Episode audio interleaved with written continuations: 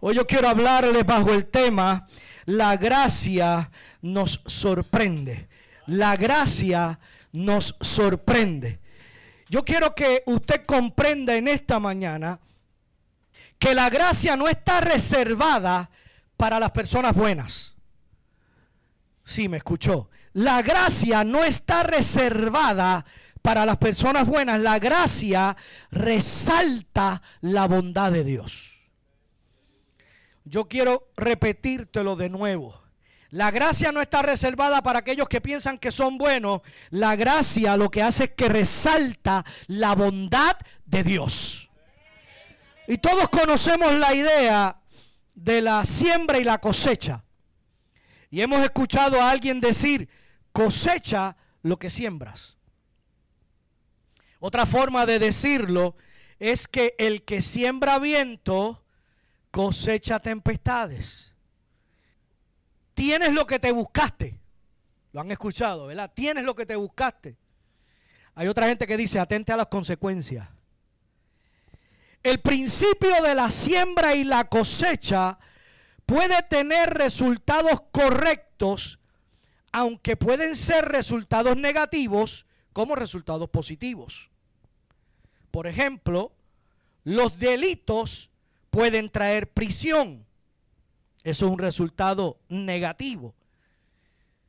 Ser aplicado en los estudios trae buenas notas, ¿sí o no? Come muchos carbohidratos sin hacer ejercicio, lógicamente vas a engordar. Este principio de causa y efecto es fundamental en la experiencia humana. Y escúcheme bien, la Biblia lo enseña. Ahora, el pecado causa estragos en toda la creación. Eso lo vimos la semana pasada. Quiere decir que aunque el principio de la siembra y la cosecha sigue operando en nuestro mundo, escúcheme bien, hay excepciones. Quizás conozcas a alguien que aunque ha sido diligente manejando su finanza, ha caído en tiempos duros por razones ajenas a su voluntad. Alguien que se cuidó bien, pero aún así terminó enfermo. Yo estoy seguro de que ustedes han visto gente deshonesta prosperando. Sin embargo, la buena noticia es que hay otra excepción en el principio de la siembra y la cosecha que no es provocada por la ruptura causada por el pecado. Esta excepción es el resultado del amor y la misericordia de Dios. Esta excepción es la gracia de Dios. Aleluya. Igual que el pecado hace que le pasen cosas malas a personas buenas, la gracia hace que cosas cosas buenas le pasen a personas que no se lo merecen. Porque la gracia nos sorprende. Gloria a tu nombre, gloria a tu nombre. El pecado evita que recibamos lo bueno. Pero la gracia es el método usado por Dios con el cual nos garantiza, óigame bien lo que le voy a decir, la gracia es el método usado por Dios con el cual nos garantiza que no vamos a recibir lo que nos merecemos, sino por el contrario vamos a recibir su favor. Y quizás ninguna historia bíblica ilustre mejor esto que yo estoy acabando de decir que la historia de dos hermanos. José era un hombre bueno que sufre las injusticias de el panorama de lo que lo rodea, de las circunstancias de vida que, en la cual él se encuentra, mientras que Judá, su hermano, astuto e insensible, disfruta de la prosperidad y popularidad inmerecida. Oiga esto. Dos personas totalmente diferentes, dos hermanos pero diferentes. Uno es bueno y el otro como pudiéramos decir en el buen español, no era tan bueno. Pero Dios tiene un plan para los dos. Jacob era nieto de Abraham. Y Jacob tuvo 12 hijos con cuatro esposas. Pero dice la Biblia que Raquel era, era, la esposa preferida, era la favorita. Y también tuvo dos hijos con Raquel. Y uno de ellos se llamaba José. A José, Jacob lo cuidaba de hacer trabajos fuertes y de hacer trabajos difíciles. Lo cuidaba de hacer trabajos duros, pero le daba los mejores regalos. Entre ellos una túnica de colores, y usted conoce la historia. Esa túnica de colores era la prueba diaria que le recordaba a todos los hermanos que por más que ellos se esforzaran, nunca se iban a ganar el tipo de amor que José tenía gratis. Y escúcheme algo que le voy a decir. José era bueno, pero no perfecto. Y José se buscó problemas solito. ¿Usted conoce a alguien así que se busca los problemas solito? José se buscó los problemas solito. Y mire cómo José se busca el problema. Mire cómo José se busca el problema. José decidió mantener informado a su papá de lo que hacían los otros hermanos cuando no cuidaban el ganado. José era algo así como los ojos y los oídos de su papá. Para los hermanos José era un chismoso. Y un día, cuando posiblemente disfrutaban de un momento en familia, dijo José, anoche tuve un sueño donde nosotros estábamos amarrando tallos de grano en manojos y de pronto mi manojo se alzó y se puso derecho mientras los de ustedes se inclinaban al mío. Imagínese usted cómo se sentían los hermanos. José es el más chiquito y entonces él está diciendo que su manojo se pone derechito y que todos los manojos de ellos se iban a inclinar a él. O sea, José estaba diciendo, ustedes en algún momento van a ser mis sirvientes. Me van a servir a mí. Entonces yo quisiera que usted se ponga en el plano de aquella escena y cuántos pudieron haber dicho algo como esto. Este es el nene lindo de papá. Este es el nene lindo de papi. Este es un chismoso. Este recibe los mejores regalos. Y para colmo, el viejo lo protege. Pero José quizás no se estaba dando cuenta de lo que estaba pasando. Y es posible que José pensara que eso era normal y que todo estaba bien. José sin tener en cuenta el resentimiento de sus hermanos le contó, le contó otro sueño. Y José le dice, yo tuve un sueño donde el sol, la luna y once estrellas se inclinaban ante mí. El odio de sus hermanos crecía. Porque ahora está diciendo que no solamente ellos, sino que el papá y la mamá también se iban a inclinar ante él. Entonces, escúcheme algo, escúcheme algo. Aquel resentimiento, aquel odio en el corazón de los hermanos iba creciendo. Escúchame lo que te voy a decir. El odio es el asesinato esperando ocurrir. Solo el miedo a que te lleven preso detiene a alguien de asesinar a otro. Por eso un día cuando José fue a ver a sus hermanos y a ver si ellos estaban trabajando para traerle la información a su papá, encontró a sus hermanos que estaban dispuestos a matarlo. Y cuando vieron a lo lejos que José venía, los hermanos dijeron, ahí viene el soñador si hubiese sido en Puerto Rico, hubiesen dicho, ahí viene el chismoso. Ahí viene el soñador, vamos a matarlo. Pero uno de los hermanos, llamado Rubén, evitó que mataran a José. Lo que hicieron fue que le quitaron la túnica y lo echaron en una cisterna, dice la Biblia.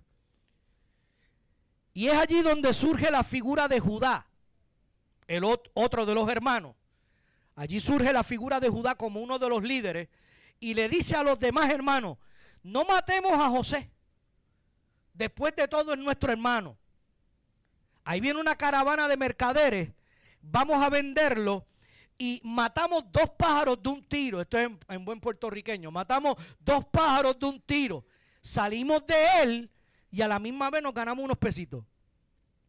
Vamos a venderlo a esa caravana que viene ahí. Entonces, Más tarde, Judá se convertiría en un experto del encubrimiento y aquí estaba dando sus primeros pasos porque cubrió su avaricia con una fina capa, óyeme bien, de misericordia.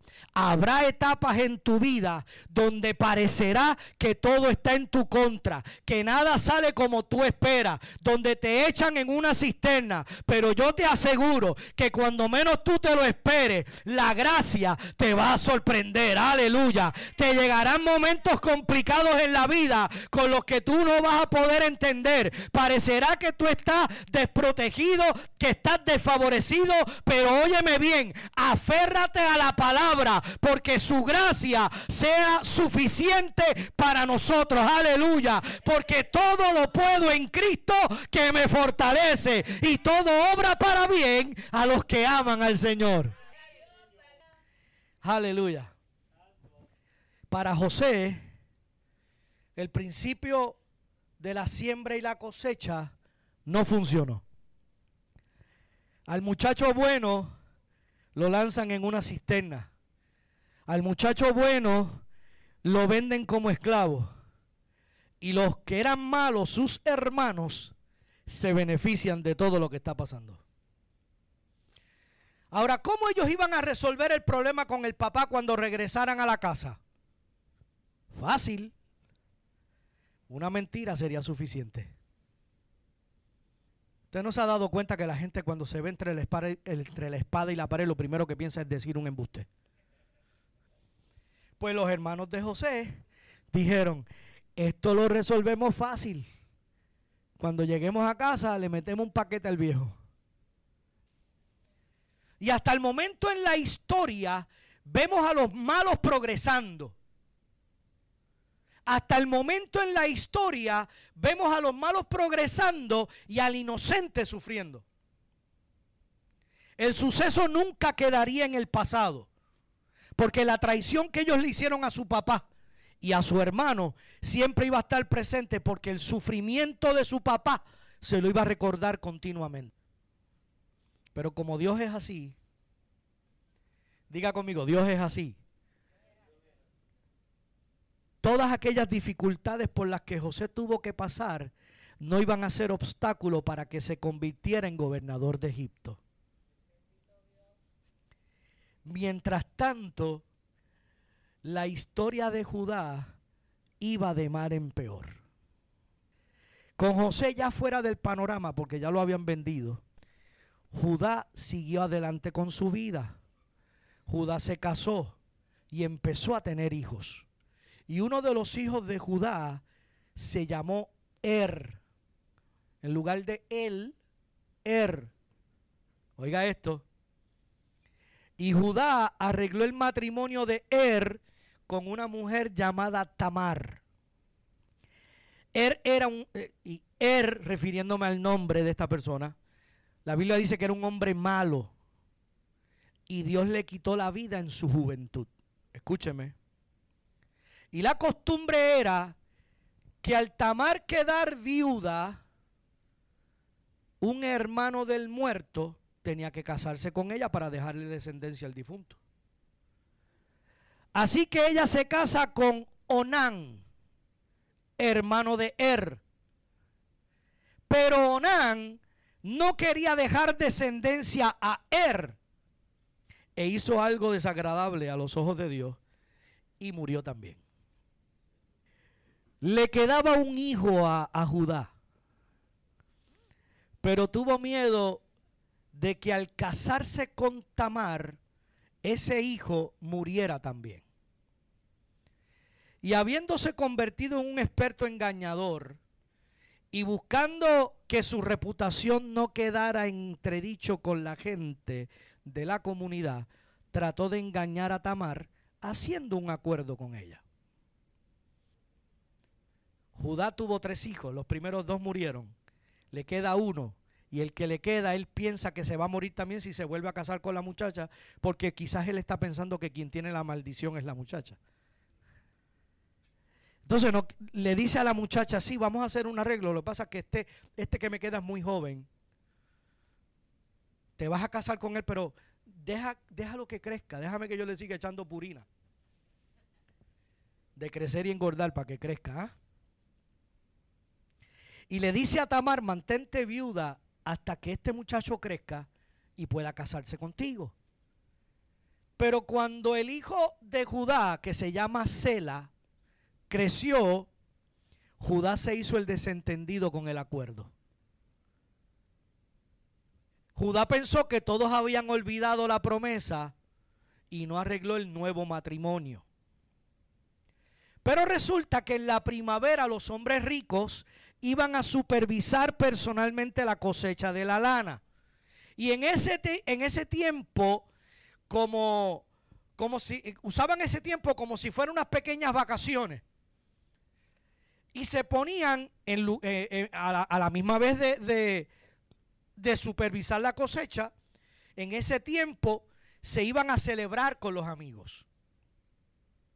Y ese era un buen momento para pedirle el pago de una deuda a alguien.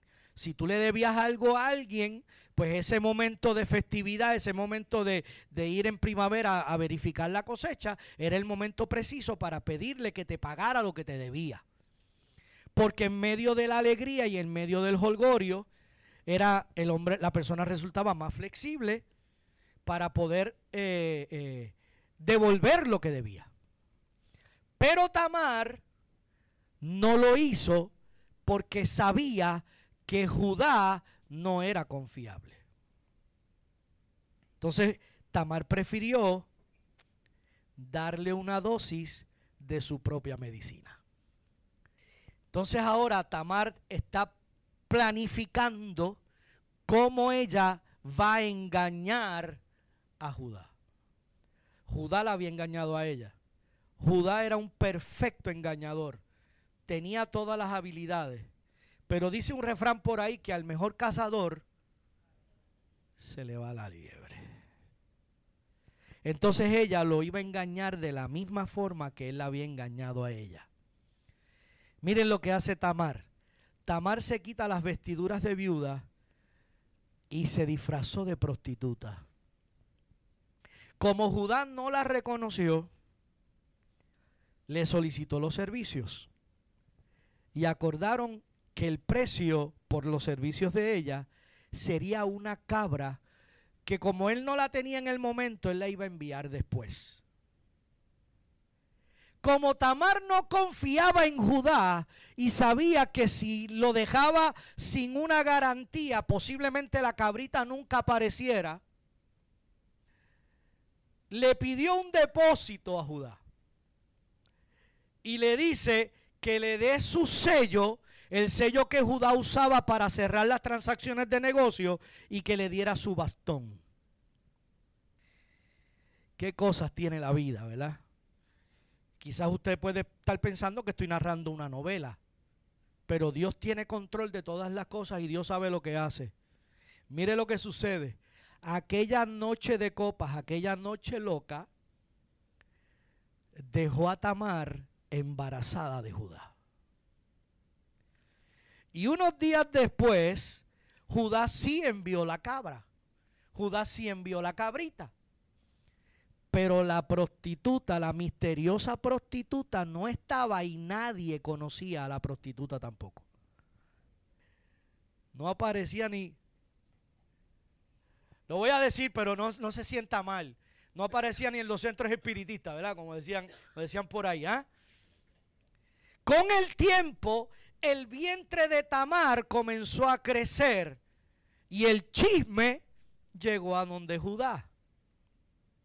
Y Judá respondió exactamente como cualquiera que esconde un pecado y como cualquiera que pretende ser quien no es. Óyeme bien, Judá se, prendió en candela, como diríamos en buen Puerto Rico. Judá se prendió en coraje. Judá se indignó contra el pecado de otro, mientras convenientemente se olvidaba de los pecados suyos. Las consecuencias de tus actos tarde o temprano te van a alcanzar. No hay nada oculto bajo el sol que no haya de ser revelado. Puedes pensar que todo te está saliendo bien y que no tienes que atenerte a las consecuencias, pero va a llegar un día en que tienes que ser confrontado para que sufras un cambio y nunca más vuelvas a ser el mismo que tú eras. Dios usará todo a su favor. Y escúchame bien, te aseguro que en algún momento la gracia te va a sorprender. Imagínese usted cómo se sentiría Judá. A él se le olvidó que él señala para adelante, pero que hay tres dedos señalándolo a él. Y él se puso a señalar a Tamar. De hecho, en ese momento él está señalando el pecado de otro. Y yo me imagino que él se sintió el tipo más justo de la tierra. Sí, porque a la gente le gusta estar señalando a los demás, pero no se miran ellos. La Biblia dice que dejemos de estar mirando la paja que hay en el ojo ajeno y que miremos la viga que hay en el nuestro. Entonces el tipo se sintió el, más justo del canto. Tamar había deshonrado su nombre. Él tenía que defender el nombre, él tenía que reivindicar su apellido. Después de todo, ante la sociedad, él era un hombre de honor. Ahora, yo les pregunto a ustedes, este no es el mismo Judá que planeó matar a José. Este no es el mismo Judá que lo vendió para obtener unos chavitos. Este no es el mismo que destrozó el corazón de su padre y lo dejó llorando la muerte de su hijo por años. Este no es el mismo Judá que prometió cuidar a su nuera y casarla con su último hijo, pero nunca tuvo la intención de cumplir su palabra. Tamar conocía bien a Judá y no se mantuvo en silencio. Escúchame ahora.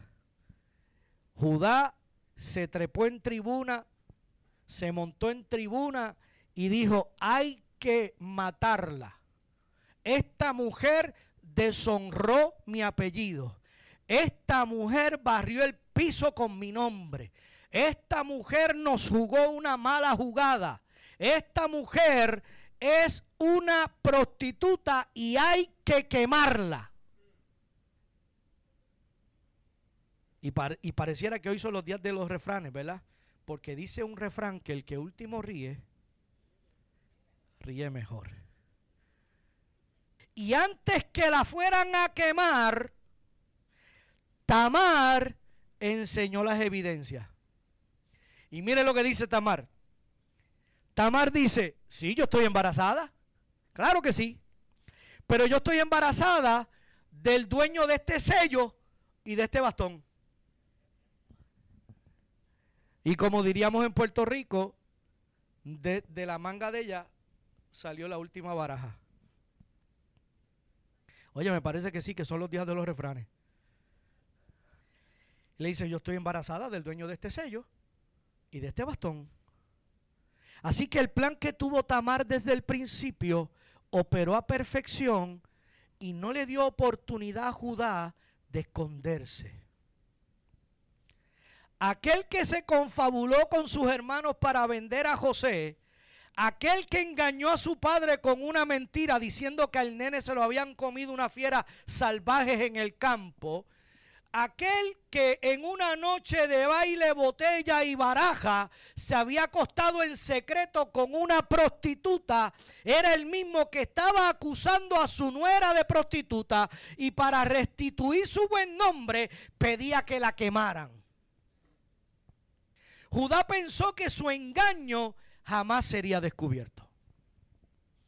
Él había construido un buen nombre ante la sociedad, pero se le olvidó que lo había construido sobre el engaño. Y Tamar tuvo que engañar al engañador. Aquel que tenía experiencia diciendo embuste, aquel que pensaba que tenía todo fríamente calculado, aquel que pensaba que todo lo tenía bien hecho y que la gente lo veía como una persona de bien, un hombre justo, de buen nombre, de dinero,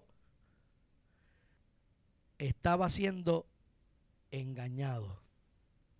Estaba tomando de su propia medicina.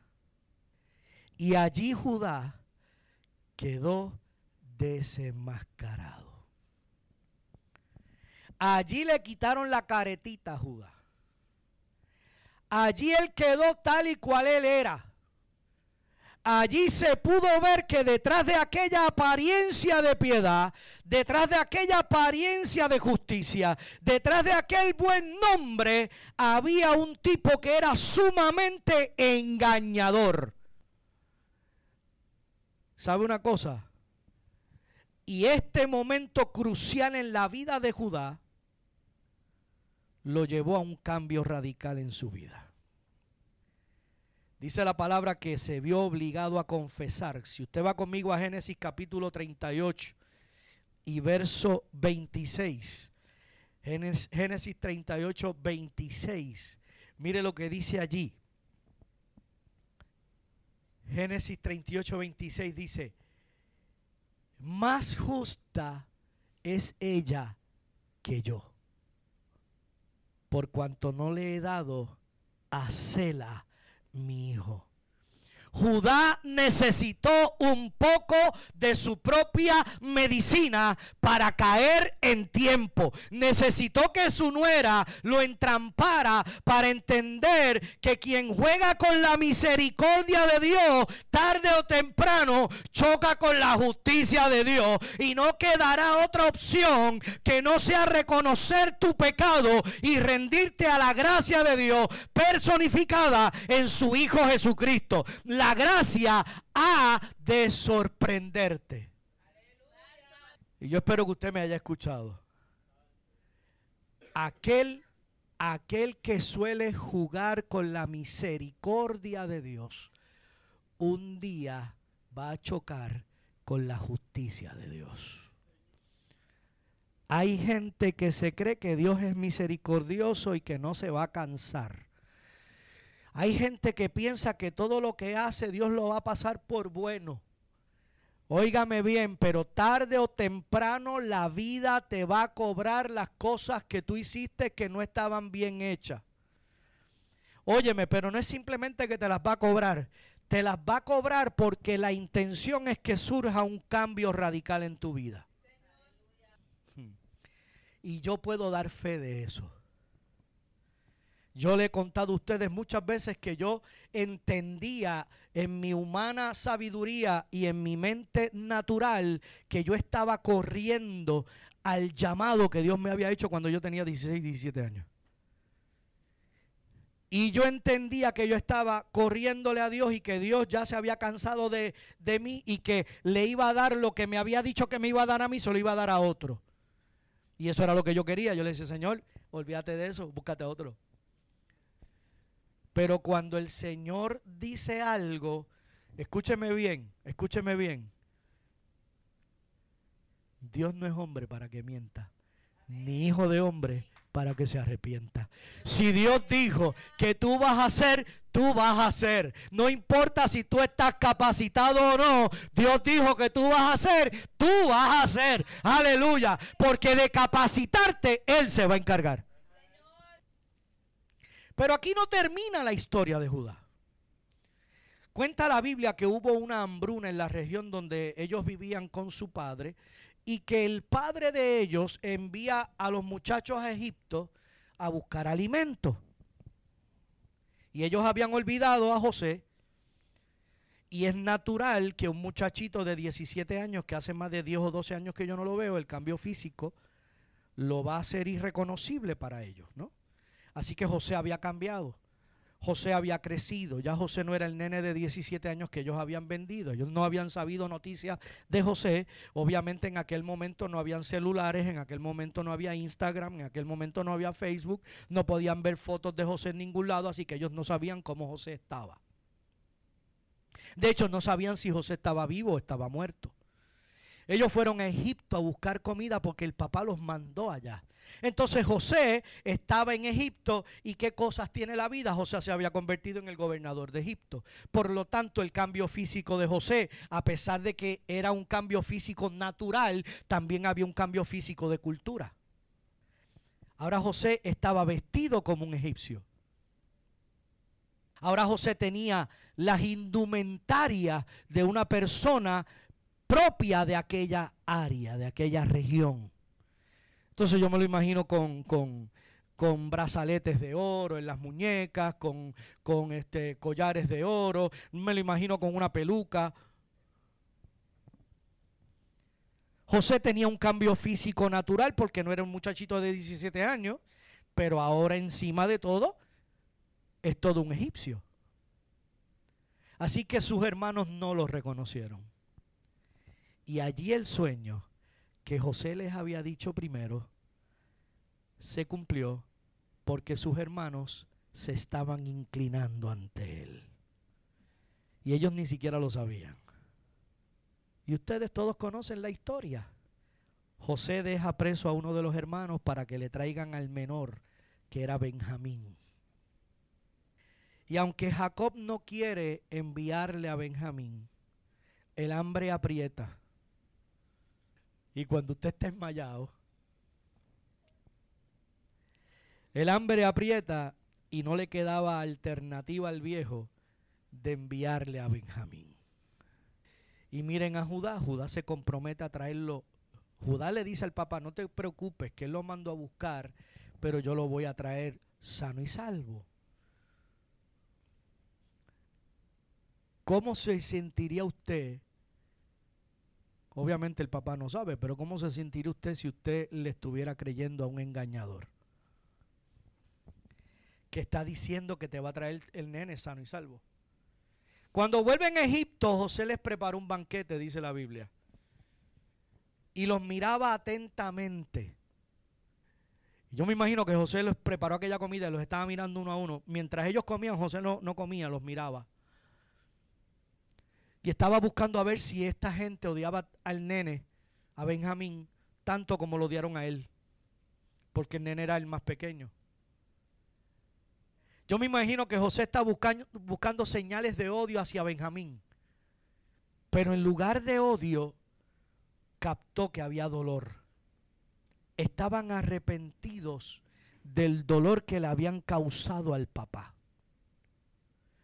Pero José para asegurarse del arrepentimiento de sus hermanos tuvo una idea.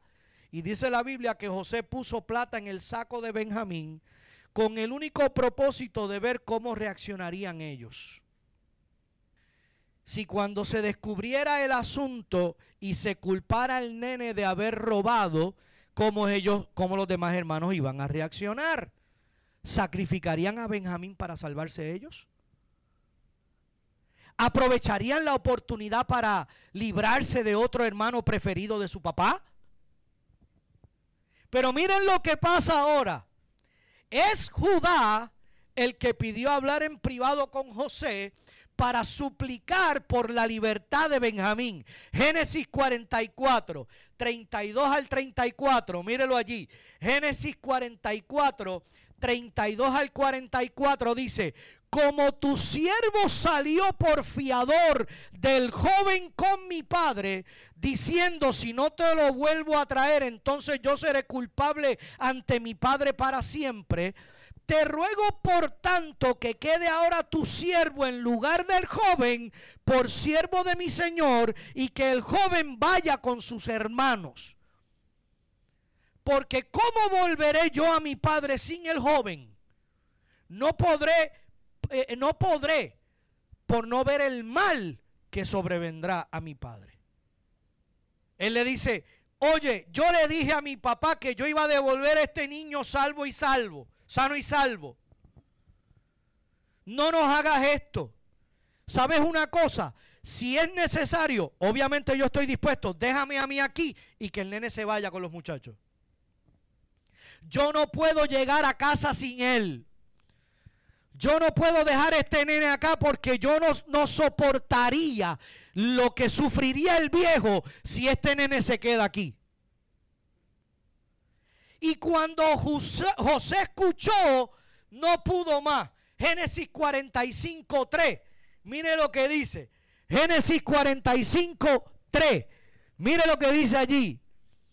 José ya no aguantó más y le dice, yo soy José, ¿vive aún mi padre?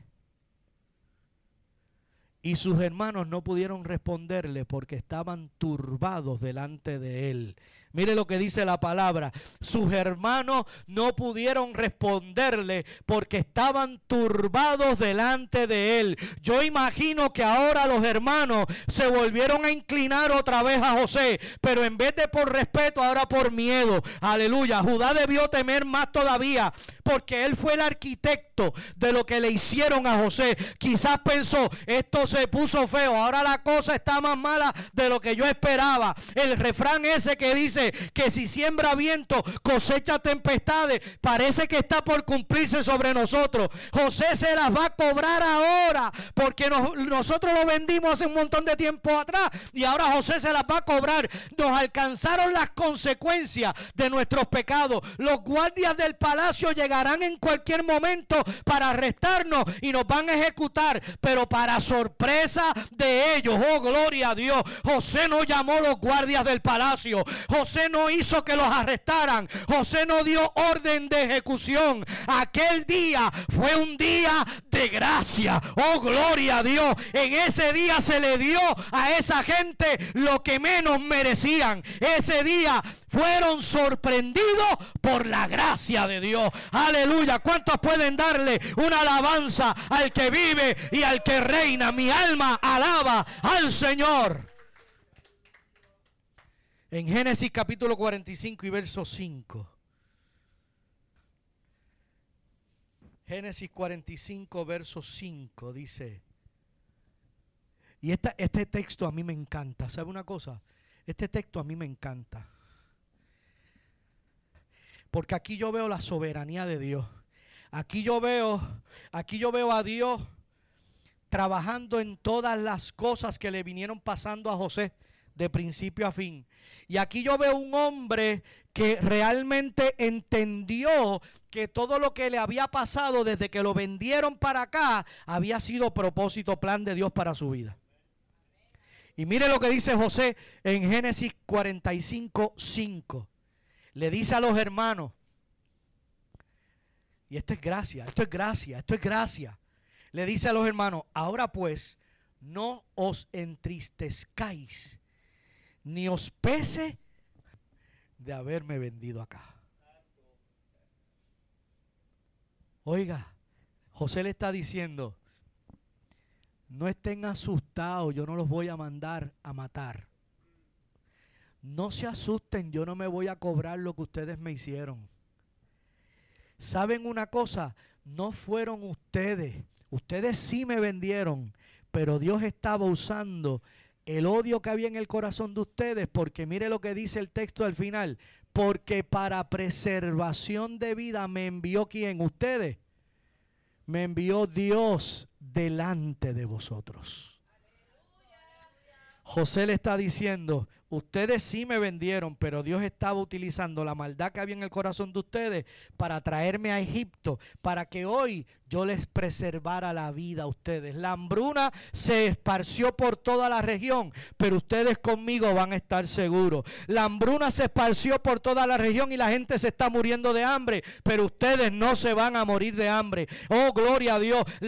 el Señor te dice en esta mañana, mi alma alaba al Señor. Puede ser que todo lo que esté alrededor tuyo se vea negro. Puede ser que estés pasando la peor situación de tu vida, pero conmigo tú estás seguro. Aleluya. Conmigo tú tienes prosperidad. Conmigo tú no vas a pasar hambre. Conmigo tú vas a estar a salvo. Nadie te podrá tocar. Verás caer a mil a tu izquierda y diez mil a tu derecha. Aleluya. Pero a ti no te van a tocar. ¿Cuántos alaban al Señor? Aleluya.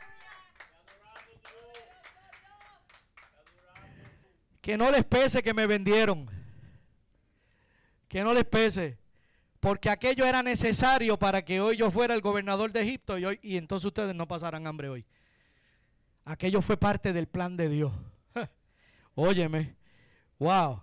Esto es, e, eso es gracia. Escúchame bien, y la gente piensa que la gracia es una cosa que, que es del Nuevo Testamento para acá. Hay gente que piensa que la gracia es del nuevo pacto para acá. Esto es gracia. Lo que estamos hablando aquí es gracia. Dios estaba teniendo o ejerciendo gracia sobre los hermanos de José. De hecho, sobre José también. Porque dice la Biblia que José llegó a ser gobernador de Egipto por las cosas que Dios hizo que pasaran en el camino para que Dios, para que José se viera bien ante la gente. No fue porque José era bueno, era porque Dios estaba en el asunto. Espérate, yo te lo vuelvo a repetir. No fue porque José era bueno, sino porque Dios estaba en el asunto.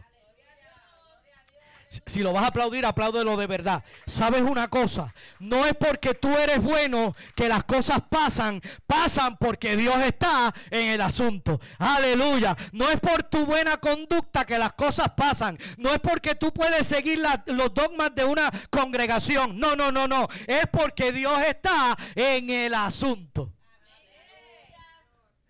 Entonces la, la Biblia dice que José no solamente los perdonó, sino que los invitó a que se mudaran con él para Egipto.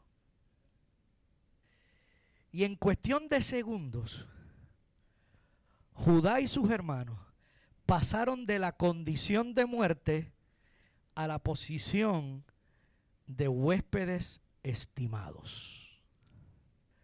¿Será gracia o no será gracia? Aquellos que el gobernador pudo haber mandado a matar que de hecho ellos mismos quizás se dieron cuenta y dijeron, ahora sí, lo que le hicimos a, este nene cuando tenía 17 años, ahora no las va a cobrar. Pero eso no fue lo que pasó. Del estado de muerte, porque estuvieron así de ser ejecutados, de acuerdo a su mente, así de ser ejecutados, pasaron a la posición de huéspedes estimados. Qué lindo es mi Dios, qué lindo es mi Dios. Porque tú y yo también íbamos camino a la muerte. Tú y yo también íbamos camino a la muerte eterna. Estábamos así pegaditos de ahí y de allí nos sacó el Señor para ponerlos en la mesa. Aleluya, como huéspedes estimados. Por eso es que tú y yo disfrutamos de la cena del Señor. Aleluya, como huéspedes invitados de Él. Oh, gloria a Dios. Oh, gloria a Dios. ¿Cuántos pueden adorarlo? Una vez más la ley de la siembra y la cosecha se frustró. Sí, porque lo que se suponía era que los mataran. Porque ellos habían sembrado para eso. Sembraron. A raíz de su odio vendieron a su hermano. Pero no. La ley de la siembra y la cosecha tiene sus excepciones. Y en este caso se frustró y esta vez por gracia. Judá nunca recibió lo que merecía. Escúchame. Judá nunca recibió lo que merecía. ¿Qué merecía Judá? Merecía que lo mataran. Merecía que había sido un tipo que había estado engañando a toda la gente desde muchos años y que ahora pagara por lo que estaba haciendo. Sin embargo, eso no fue lo que pasó. Judá nunca recibió lo que merecía, recibió exactamente lo que menos merecía. Y así pasa con la gracia.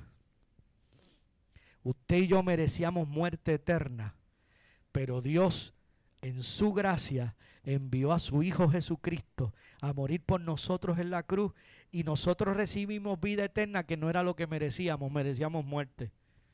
La Biblia dice, por cuanto todos pecaron, están destituidos de la gloria de Dios.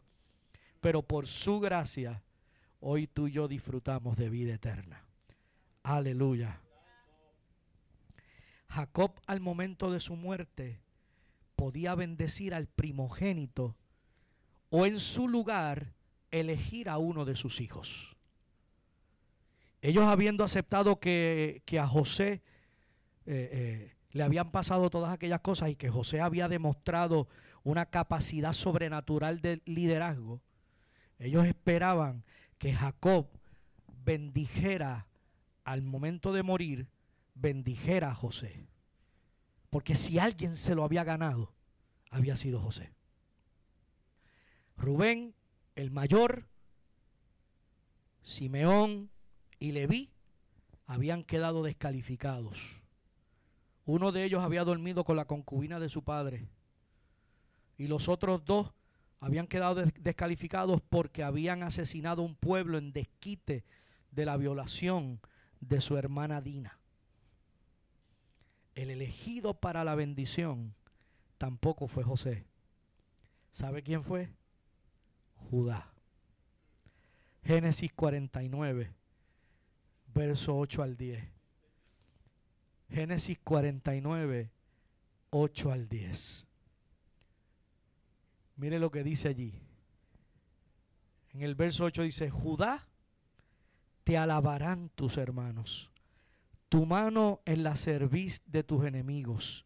Los hijos de tu padre se, se inclinarán ante ti. No será quitado el cetro de Judá. Oiga bien eso. No será quitado el cetro de Judá, de Judá, ni el legislador de entre sus pies, hasta que venga Silo, y a él se congregarán los pueblos. Hmm. Oh, gloria a Dios. Jacob en su bendición está insinuando que los descendientes de Judá serían reyes. En ese momento es incomprensible porque ellos no eran una nación. Pero más tarde eso fue lo que pasó la profecía que estaba diciendo Jacob allí se cumpliría. Eventualmente los hijos de Jacob fueron la tribu de Israel. Óyeme bien. Y los reyes, los reyes de la tribu de Israel, nacieron de la tribu de Judá.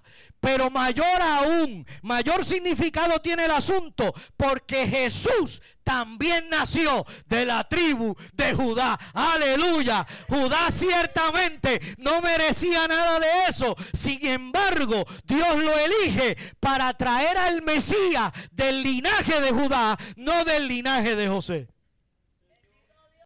Después de una vida de hipocresía y de pecado, Judá pasó a una situación de humildad y de gratitud. Escúchame bien. Al final de la historia no podemos decir que Judá halló gracia delante de Dios. Porque realmente él nunca la buscó. Yo te lo voy a repetir otra vez. Al final de la historia no podemos decir que Judá halló gracia delante de Dios porque realmente Judá nunca la buscó. Si él la hubiese buscado hasta encontrar la gracia de Dios, entonces hubiese sido por el esfuerzo de Judá y no por gracia, sino por obras. Alábalo, alábalo. La gracia lo sorprendió a él. Aleluya. La gracia buscó a Judá. La gracia fue quien lo sorprendió de la misma manera que nos sorprendió a nosotros. Un día tú y yo estábamos perdidos en delito y pecado y la gracia nos vino a buscar. Eso de que yo tengo que buscar a Dios. No, no, no, no. ¿Sabe una cosa? Dios me busca a mí. Oh, gloria a Dios. Escucha, escucha lo que te voy a decir. La Biblia dice que Él vino a buscar y a salvar lo que se había perdido. Así que Él me vino a buscar porque yo me había perdido. Él me vino a buscar y no tan solo me vino a buscar, Él me encontró. Oh, gloria a Dios. Oh, gloria a Dios. Oh, gloria a Dios. Eso merece que tú le des una alabanza al Rey de Reyes y al Señor de Señores. Aleluya mediante la historia de Judá, se nos recuerda que la gracia no está reservada para personas buenas. La gracia destaca la bondad de Dios. Su gracia es tan maravillosa que nos sorprende. Estemos puestos de pie. Aleluya, aleluya, aleluya. Oh, mi alma te alaba, Dios. Oh, gloria, gloria, gloria, gloria. Dale una alabanza al Rey de Reyes. Dale una alabanza a aquel que un día se despojó de toda gloria y tomó forma de hombre y se humilló hasta los sumos, hasta la muerte de cruz. Aleluya, para que tú y yo hoy pudiéramos tener vida y vida en abundancia. Dios, tú eres bueno. Gracias, Señor, porque tu gracia siempre nos sorprende. Hoy Espíritu Santo, te rogamos que esta palabra cale en lo más profundo de nuestro corazón y que podamos ponerla por obra. Señor, aquellos que se conectaron con nosotros a través de las redes sociales, Señor, te pedimos que también sean impactados por el poder de tu palabra, que en esta hora sean transformados y que entiendan que la gracia los está buscando. Te daremos toda la gloria y toda la honra a ti. Si alguno, Señor, ha puesto alguna petición allí, Dios eterno, la presentamos delante de ti. No tenemos que saberla, tú solamente, tú la sabes, Señor. Por eso te pedimos, Señor, que obres conforme a tu voluntad, pero que podamos entender que en medio de las circunstancias, tu voluntad es la perfecta, es la agradable, es lo que tú quieres, lo que debe ser y no lo que yo quiero. Que podamos entender que nuestra voluntad tiene que someterse a tu voluntad. Tu gloria, Señor, es para tu gloria. Que puedan testificar que en medio de las circunstancias tú hiciste lo mejor para ellos. En el nombre de Cristo Jesús. Amén y amén. Dale un aplauso al Señor. Dale un aplauso al Señor. Somos la congregación Iglesia Pacto de Gracia. Estamos ubicados en la carretera 651 en el barrio Arriba en Arecibo. Nuestro teléfono es el 787-816-2221 y 787-326-4729. A nuestra audiencia en Facebook queremos eh, invitarles a que se reúnan con nosotros los miércoles a las 7 en el estudio de la palabra y los domingos a las 10 y 30 en el culto de adoración y exaltación al Rey. Y hasta que nos volvamos a ver, bendecidos.